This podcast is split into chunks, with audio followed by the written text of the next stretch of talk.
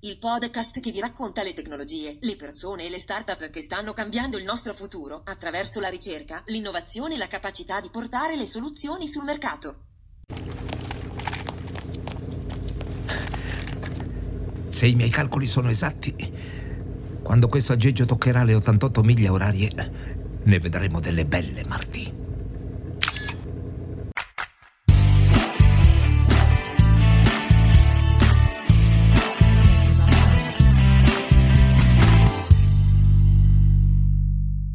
Benvenuti o bentornati a The Future of. Questo è lo spazio dei curiosi di futuro.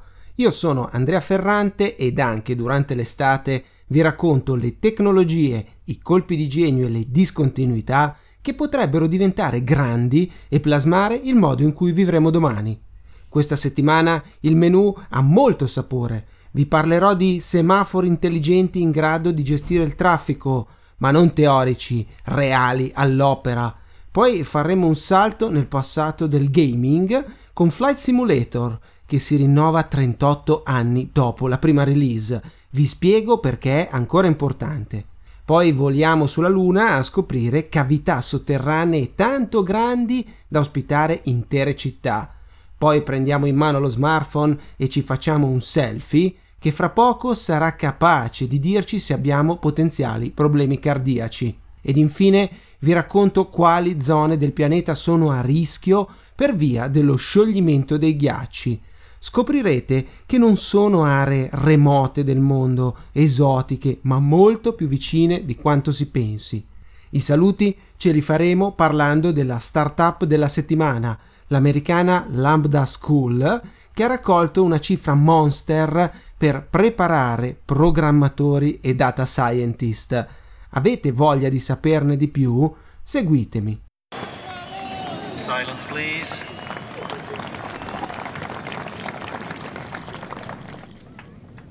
Primo segnale di futuro. Semafori intelligenti all'opera. Quante volte abbiamo immaginato sistemi semaforici capaci di ottimizzare il traffico? È una delle promesse dell'intelligenza artificiale, renderci la vita più facile nelle attività di tutti i giorni, senza neanche accorgersene. Ecco, quel giorno è oggi. Il lancio, iniziato in settimana a Phoenix, la quinta città più grande degli Stati Uniti, coinvolge alcuni punti chiave della viabilità per migliorare il flusso del traffico e ridurre i rallentamenti dei veicoli e dei pedoni. Si passa dal tradizionale sistema a tempo fisso, tanti secondi il rosso, tanti secondi il verde, indipendentemente dalle condizioni del traffico, ad uno che coordina le luci in base alla domanda reale. In alcuni test l'azienda israeliana No Traffic, che ha realizzato la tecnologia, ha assistito ad una riduzione dei tempi di percorrenza dei veicoli fino al 40%. Come funziona questa meraviglia? In primis, grazie ad una rete di sensori plug and play che provvedono alla visione degli utenti in avvicinamento lungo la strada e di marciapiedi. L'intelligenza artificiale dietro ai sensori riconosce le diverse tipologie di asset stradali, cioè gli oggetti in movimento, siano essi persone, biciclette, macchine, camion, mezzi pubblici, mezzi di soccorso e così via. Poi i dati essenziali di tutti gli utenti della strada vengono trasmessi in tempo reale al cloud per ulteriori elaborazioni. Infine, la piattaforma opera in modo autonomo per ridurre i tempi di percorrenza, ottimizzando i segnali stradali a livello di rete urbana. Uno degli interessanti vantaggi di questo sistema di gestione della rete stradale è la possibilità di coordinare i semafori con i veicoli di emergenza per dare ai soccorritori non solo una generica precedenza, ma proprio il percorso più veloce e dedicato attraverso i corridoi di traffico. Sfruttando l'intelligenza artificiale e la tecnologia dei veicoli connessi, la piattaforma No Traffic traccia gli asset stradali quando si avvicinano ad un incrocio e calcola in tempo reale il tempo ottimale per quello specifico incrocio e cambia automaticamente le luci di conseguenza. è capace di tenere in considerazione aspetti legati alla sicurezza, come i tempi di arresto dei veicoli, gli angoli ciechi degli stessi e molti altri, per gestire i semafori con tranquillità e senza frenesia. Phoenix sperimenterà il sistema e se tutto andrà bene si passerà ad un rollout più ampio. Del resto, il progetto fa parte dell'iniziativa sulle tecnologie emergenti della Maricopa Association of Governments, che testa le nuove tecnologie e la loro fattibilità prima di effettuare investimenti su larga scala. Se penso al mio comune, Milano, che per favorire la mobilità alternativa post-Covid, questa estate ha tirato quattro linee per terra e le ha chiamate piste ciclabili, senza nemmeno separarle dal traffico veicolare con una minima barriera da quattro soldi, mi chiedo quando da noi si implementeranno soluzioni davvero utili per il cittadino e non per raccogliere il consenso elettorale. Secondo segnale di futuro, Flight Simulator. Quando l'ho letto ho fatto una certa fatica a crederci, ma Flight Simulator è sostanzialmente il primo prodotto Microsoft oltre che il più longevo. La prima release è del novembre 1982, quando avevamo ancora ben impresse in mente le immagini di Rossi, Berzot e Pertini festeggiare la Coppa del Mondo. Word arriverà l'anno dopo, Windows nel 1985 ed Office addirittura nel 1990. La storia vuole che Microsoft, allora una giovane azienda con un paio di imprenditori visionari, decise di sviluppare Flight Simulator per mostrare al neopresidente Ronald Reagan, ai consumatori ed ai concorrenti la potenza delle nuove tecnologie associate al nascente mondo dei personal computer. Uno spot, in pratica. 38 anni dopo quel 1982 e 14 anni dopo l'ultima release datata 2006, altro anno dei mondiali all'Italia, così tanto per trovare improbabili correlazioni, Microsoft in settimana ha presentato il nuovo Flight Simulator. E le motivazioni, stranamente, non sono così diverse da quelle del 1982. Ovviamente dai personal computer ad oggi ne è passata di acqua sotto i ponti. Le tecnologie con le quali Microsoft vuole stupire il mondo ora si chiamano fotogrammetria, machine learning e cloud computing. E con la nuova versione di Flight Simulator, più che altro Microsoft ha dimostrato di essere capace di coordinare una tale quantità di team, esperti, fornitori e tecnologie da far impallidire gli altri big. Eh sì, perché quando si parla di immagini ci viene in mente Google e quando si parla di cloud ci viene in mente Amazon con la sua profittevolissima divisione AWS. Un campo da gioco decisamente allargato, se fino ad un attimo fa avevate pensato che Flight Simulator fosse in competizione con i giganti giapponesi classici Sony, Nintendo. Flight Simulator consente di sorvolare l'intero pianeta e godere dei paesaggi con una grafica pazzesca. Gli algoritmi e i dati sono stati inseriti nella nuvola di calcolo Azure di Microsoft per generare il modello a 2,5 petabyte di Flight Simulator, che comprende 2 trilioni di alberi, 1,5 miliardi di edifici, probabilmente anche casa vostra, 117 milioni di laghi e quasi tutte le strade, le montagne, le città e gli aeroporti del pianeta. Ed infine, per divertirsi, i modelli di intelligenza artificiale sono stati applicati anche per rendere il traffico aereo, il meteo e tutto quello che si muove sotto la pancia dell'aereo più realistico. Qui non si tratta più di velocità di connessione, di capacità di calcolo, di latenza o cose simili, Qui il punto chiave è che ogni oggetto, ogni livello, ogni ambiente può essere dotato di una sua propria intelligenza artificiale nel cloud che si relaziona con tutte le altre e così basta chiedere cosa si vuole simulare e la cosa diventa possibile. Terzo segnale di futuro, canali di lava marziani. l'uomo sulla Luna, su Marte, in questi mesi le abbiamo sentite tutte su dove l'uomo vivrà in case gonfiabili, stampate in 3D con la regolite lunare, in crateri e chi più ne ha più ne metta. Ma questa probabilmente non la sapevate. Marte è letteralmente bucherellato da canali lasciati dal passaggio della lava, assolutamente giganteschi, con soffitti alti come l'Empire State Building, come dimostrano alcune nuove ricerche.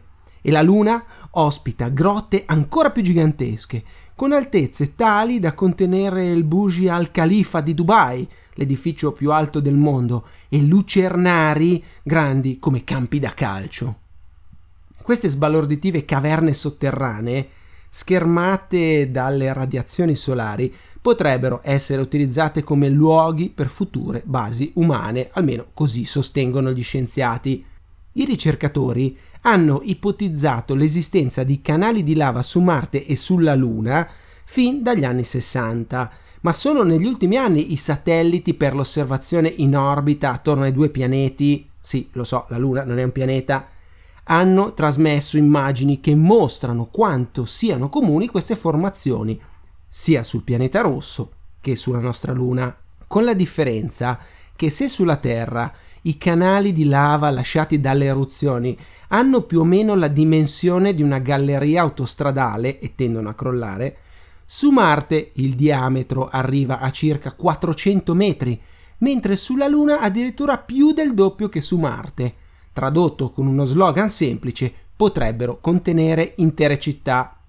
Tra l'altro, la potenziale utilità di queste conformazioni naturali non si limita alla sola protezione dai raggi solari o dai meteoriti, ma risiede anche nei materiali di cui sono composte le pareti del terreno, potenzialmente riutilizzabili dall'uomo, fino a scenari super favorevoli dove potrebbero essere presenti anche il ghiaccio e l'acqua. E giusto perché gli scienziati sono sempre a caccia di soluzioni anche incredibili, qualcuno ritiene che tali grotte potrebbero essere sigillate, pressurizzate e riempite di ossigeno e quindi più facilmente abitabili. In ogni caso, prima di lasciar correre troppo la fantasia, ricordiamoci che si tratta comunque di luoghi non facili, rocciosi, taglienti, inesplorati a qualche milione di chilometri da noi in alcuni casi. In questo momento la sfida immediata è raccogliere maggiori informazioni sui canali di lava. Tutto qui. E già questo non è banale. Al momento i ricercatori possono identificarli solo dalle immagini satellitari dei lucernari o dei crolli, ma distinguere un lucernario da un semplice buco nel terreno è difficile. I ricercatori cercano immagini angolate dei fori che rivelino il vuoto sottostante o altri indizi geologici magari da una grotta vicina. Ovviamente non c'è niente di meglio dell'esplorazione diretta. Peccato che al momento nessun rover è abbastanza autonomo o costruito con le giuste attrezzature per andare a fare speleologia sulla Luna o su Marte. E prima di progettare e lanciare un rover per svolgere questo compito, i satelliti dotati di radar a penetrazione terrestre o di altre tecnologie di telerilevamento dovrebbero costruire mappe dettagliate delle formazioni tubolari sotterranee. Il processo di scoperta dei siti ideali per l'abitazione umana sublunare o submarziana richiederà probabilmente molto tempo e comporterà un impegno per ancora molti anni. Quarto segnale di futuro. Selfie al cuore. L'invio di un selfie al medico potrebbe essere un modo semplice ed economico per individuare le malattie cardiache, secondo gli autori di un nuovo studio pubblicato venerdì scorso sullo European Heart Journal. Lo studio è il primo nel suo genere a dimostrare che è possibile utilizzare un algoritmo computerizzato di machine learning per rilevare malattie coronariche, analizzando quattro, appena quattro fotografie del volto di una persona. È già noto che alcuni tratti del viso sono associati ad un aumento del rischio di malattie cardiache.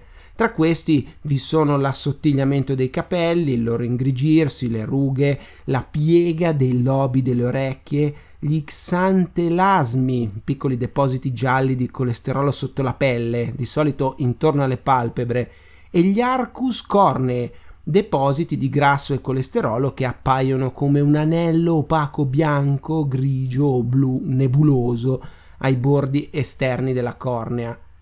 Tuttavia, questi sono dettagli difficili da cogliere con successo per gli esseri umani ad occhio nudo, mentre il software utilizza esattamente queste informazioni per prevedere e quantificare il rischio di malattie cardiache. I professori Zheng e Xiangxian Ji del Brain and Cognition Institute del Dipartimento di Automazione dell'Università di Tsinghua, Pechino, e altri colleghi hanno iscritto allo studio 5.796 pazienti di 8 ospedali in Cina tra il luglio 2017 ed il marzo 2019.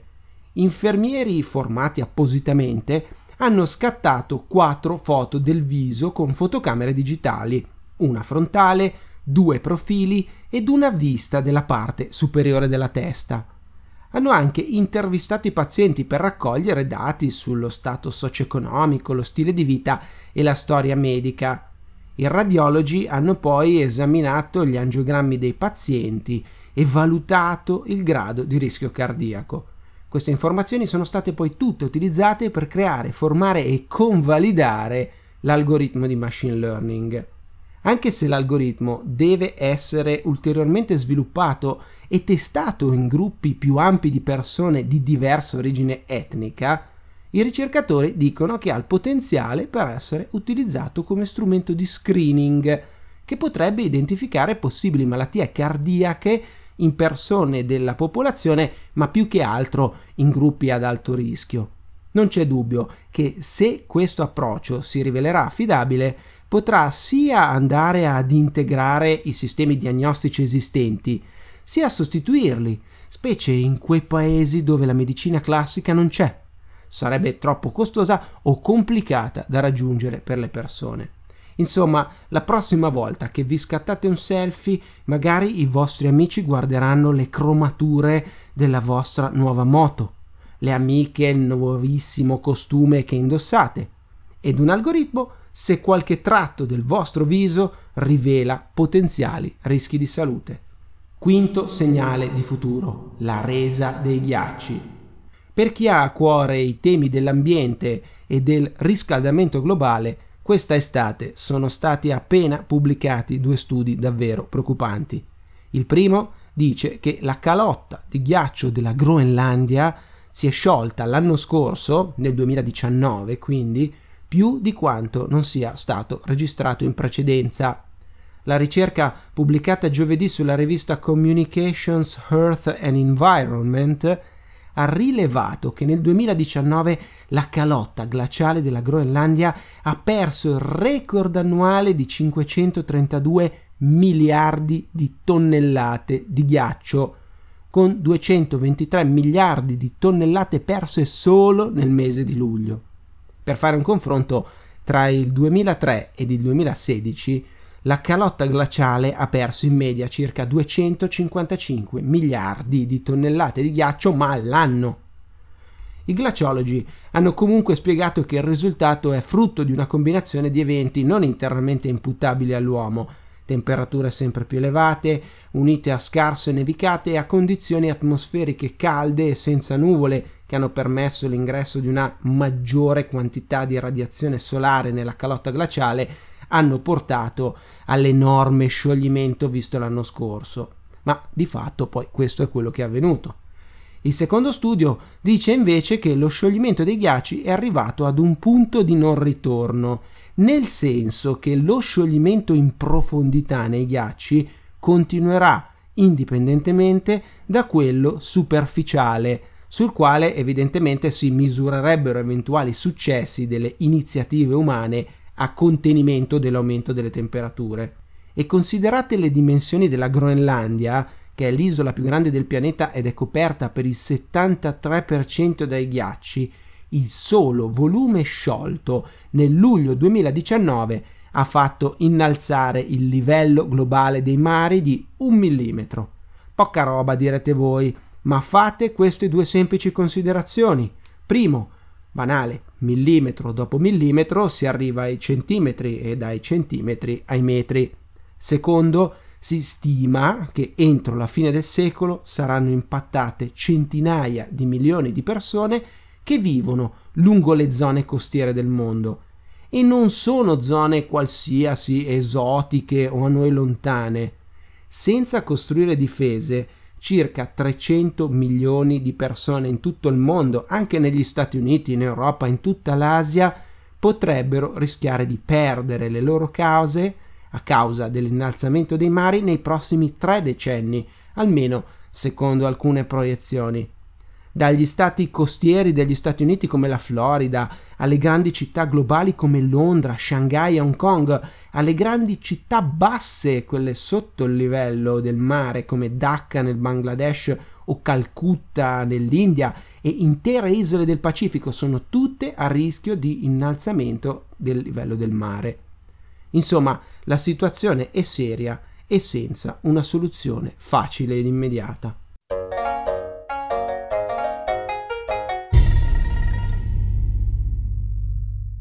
La startup della settimana, Lambda School. La startup della settimana è la californiana Lambda School, che ha raccolto un round da 74 milioni di dollari, con una proposition molto semplice. Prima ti forma come programmatore o data scientist gratis e poi tu paghi la scuola a posteriori nel tempo solo quando vieni assunto e raggiungi uno stipendio superiore ai 50.000 dollari annui. Questo modello lascia pensare quanto sia diventato relativamente facile e poco costoso oggi formare dei programmatori e dall'altra parte quanto sia alta la domanda di queste figure professionali. Se così non fosse, Lambda School si prenderebbe dei rischi molto forti, anche perché la parte di popolazione che accede a questi tipi di servizi tipicamente è quella più debole, con meno risorse economiche da spendere anticipatamente in prestigiose scuole private. Da una parte trovo affascinante che si voglia scommettere sulle persone, in particolare su minoranze che faticherebbero a trovare analoghe opportunità altrove, dall'altra il fatto che questi individui praticamente mettano a debito parte del loro futuro ancora prima di cominciare a lavorare comunque mi lascia dei dubbi.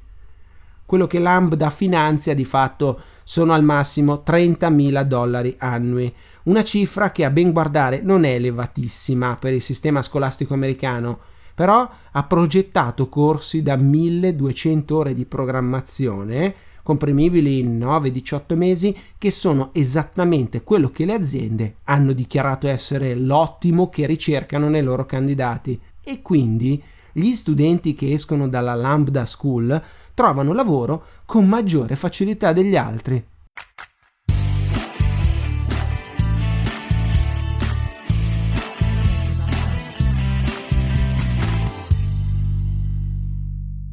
La puntata di The Future of è quasi finita, ma non andate via ancora un istante.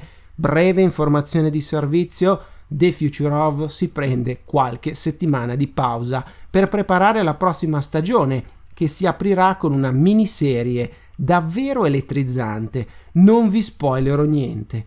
Vi invito come sempre a suggerire The Future of ai vostri amici, ai colleghi e dagli appassionati di futuro e da tenere le orecchie dritte per quello che ho in serbo per voi.